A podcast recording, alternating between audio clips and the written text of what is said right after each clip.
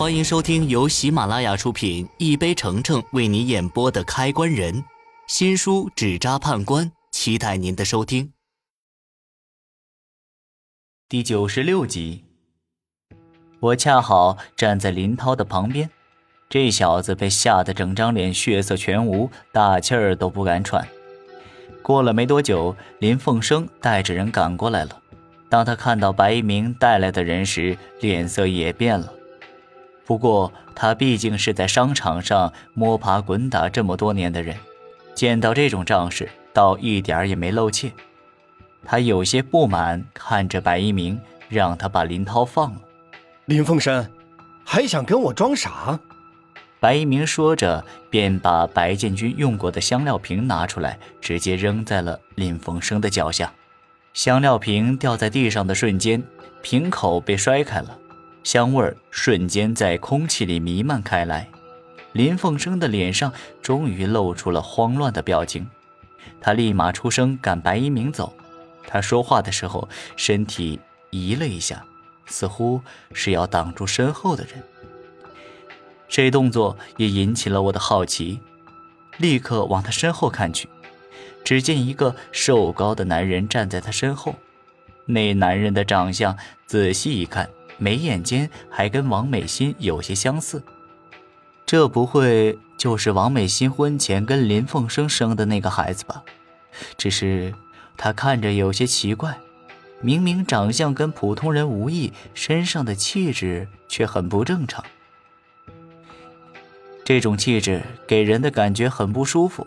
但我又指不出来奇怪的地方。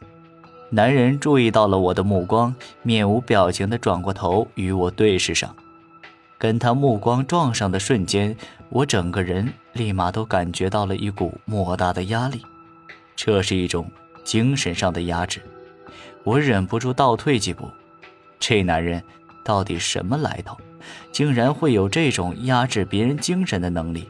此时，男人将目光移开。从我身上的压力也随之消失。我从没在普通人的身上看到过如此神奇的事情。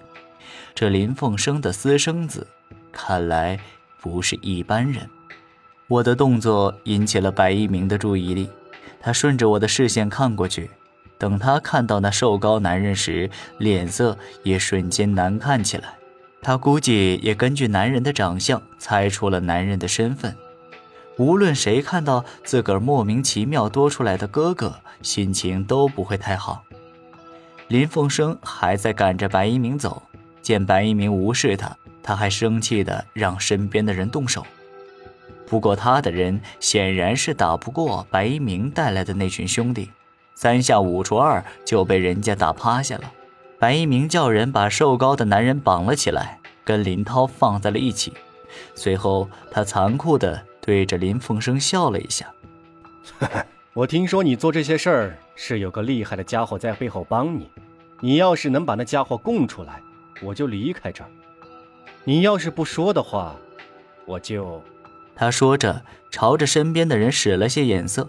那人收到示意后，冲他点点头，走到林涛身边，抬手扭了下林涛的胳膊。随着林涛的一声惨叫，我还听到了他骨头裂开的声音。几秒后，他就晕了过去。你要是有任何隐瞒，等下就轮到你儿子的胳膊了。不过我这些兄弟下手比较重，可能会不小心让你儿子下半辈子都起不来。这些话成功的击中了林凤生的软肋。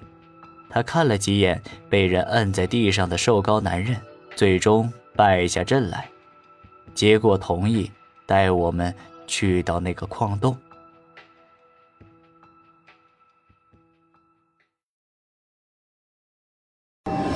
本集已播讲完毕。